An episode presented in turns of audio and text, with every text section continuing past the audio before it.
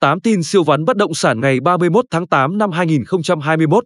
Tin số 1, nhiều nhà đầu tư cá mập rút khỏi thị trường bất động sản tỉnh. Sức nóng sốt đột ngột của thị trường tỉnh cùng với tác động dịch bệnh, chính sách giãn cách xã hội đã khiến nhiều nhà đầu tư cá mập tìm cách thoát vốn, thay đổi chiến lược về thị trường vùng ven Hà Nội. Tin số 2, bất động sản nghỉ dưỡng, ngủ đông thời Covid-19. Nhiều chủ đầu tư dự án bất động sản nghỉ dưỡng phải tạm ngừng triển khai, khóa giỏ hàng do dịch bệnh bùng phát, khiến nguồn cung và lượng tiêu thụ mới trong tháng 7 năm 2021 sụt giảm mạnh. Tin số 3, sau dịch bất động sản có thể xảy ra tình trạng nóng sốt cục bộ. Theo nhận định của Sở Xây dựng thành phố, thời gian qua thị trường bất động sản trên địa bàn thành phố có phát triển nhưng chậm. Dòng vốn nước ngoài vẫn tiếp tục tìm kiếm đầu tư vào thị trường bất động sản Việt Nam, đặc biệt là tại thành phố Hồ Chí Minh. Tin số 4, thị trường bất động sản có thể bật dậy bất cứ lúc nào.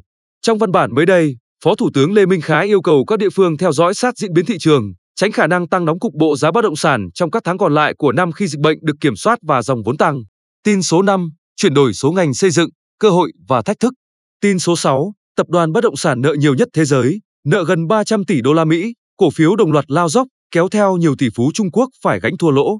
Tin số 7 giờ 8 phút tháng đầu năm 2021, gần 1,6 tỷ đô la Mỹ vốn FDI đổ vào bất động sản.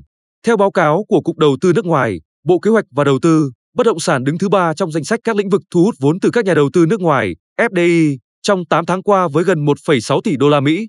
Tin số 8, điều chỉnh quy hoạch, cú hích mới cho bất động sản Đà Nẵng. Cảm ơn quý vị đã lắng nghe. Bản tin siêu vắn bất động sản được phát sóng vào 8 giờ sáng hàng ngày. Hãy dành vài phút nghe, đọc để cập nhật thị trường. Quý vị thấy bản tin hấp dẫn thì like và comment bản tin bằng cách theo dõi kênh nhé. Xin chào và hẹn gặp lại quý vị ở bản tin tiếp theo.